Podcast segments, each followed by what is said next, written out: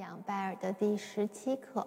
第十七课看起来篇幅有点长，不过这个弹奏起来不是特别困难，与前面刚讲过的第十六课相对。第十六课我们说它是一个有复调素材的乐曲，那第十七课就是一个典型的主调乐曲。它的右手是主旋律，左手是伴奏。大家可以看到，嗯，虽然右手的音好像比较少，时值比较长，但它依然是主旋律。左手的音多，但是左手是伴奏的部分，所以因为左手一直在不停的重复嘛，所以它是一个很明显的伴奏。那我们弹奏的时候要把左手弹的稍微轻一点。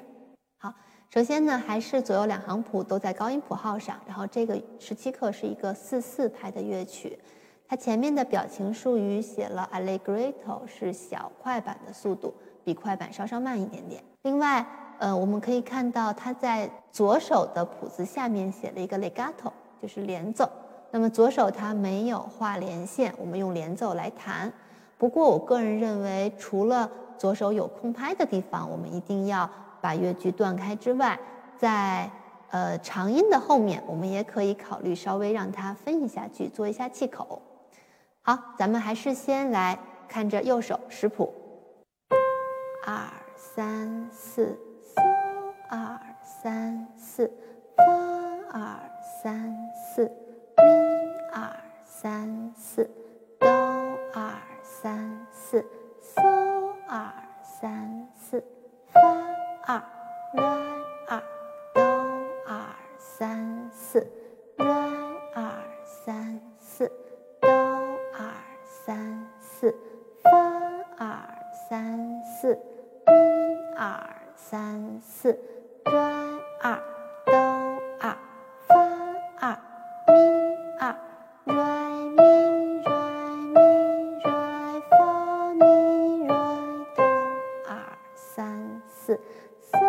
二三四，发二三四，咪二三四，哆二三四，嗦二三四，发二来二，哆二三四。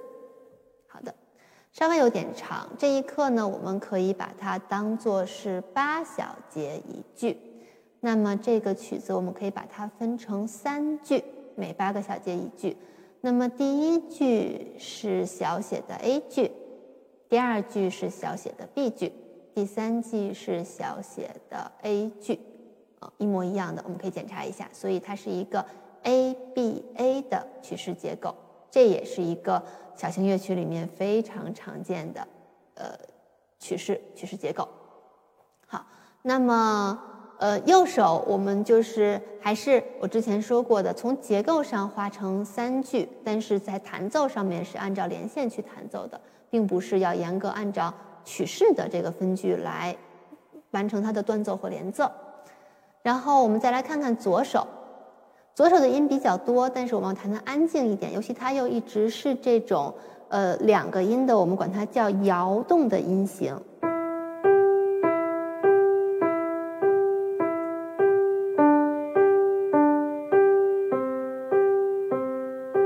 这个一指的搜一直在重复的出现，所以我们要控制好它的音量，而且这个搜呢就在弱拍上，所以它其实比。三指、四指就是其他的那个音要再弹得更轻一点。一指横摁它特别容易弹得很重，如果它弹得很重，这个这个音乐听起来就有点像一个有点瘸瘸腿的感觉，就很不好听，会破坏它整个音乐的氛围。所以我们让它整个能弹的呃平稳一点。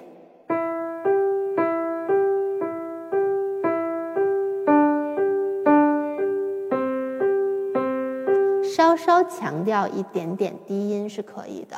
好，咱们现在从头来识谱，用 legato 连奏的办法来弹。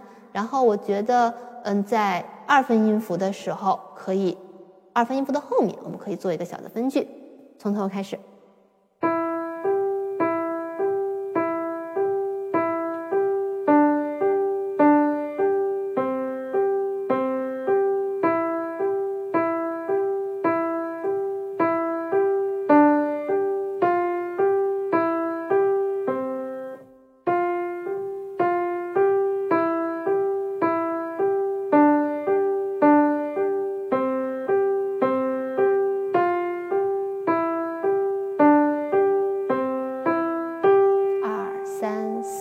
空空空空。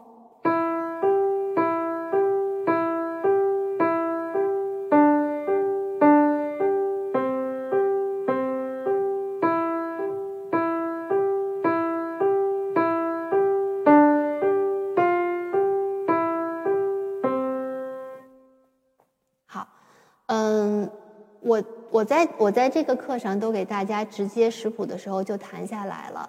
然后实际上在线下课程的时候呢，嗯，我会看孩子的能力。一般来讲，学拜耳的孩子年龄比较小，那么我都会一定让孩子先唱一遍，不要上手就弹，因为他弹奏的时候还要去看琴键，还要看谱子，还要注意指法，会忙不过来。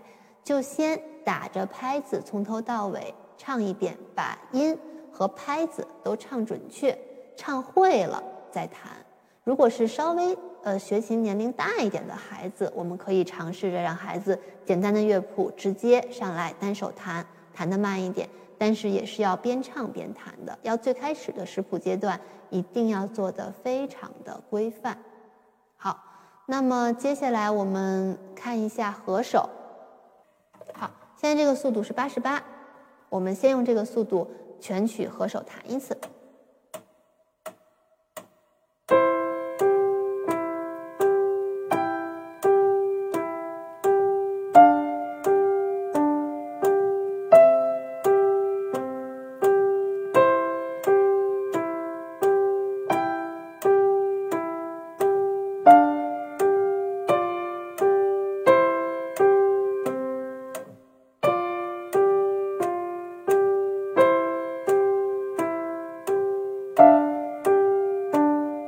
从你谈判碰到一个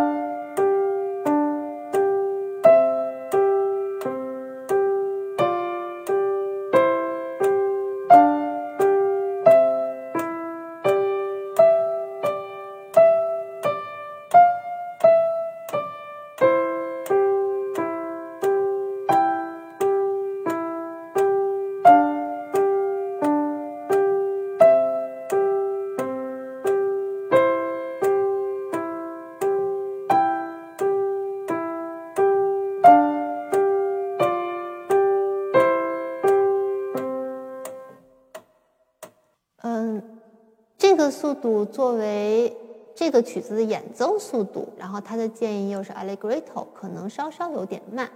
嗯，在刚开始练习的时候，我觉得是可以的。弹熟了之后，我们最好能稍微弹快一点。好，这个速度是一百零八，我们听听这个速度。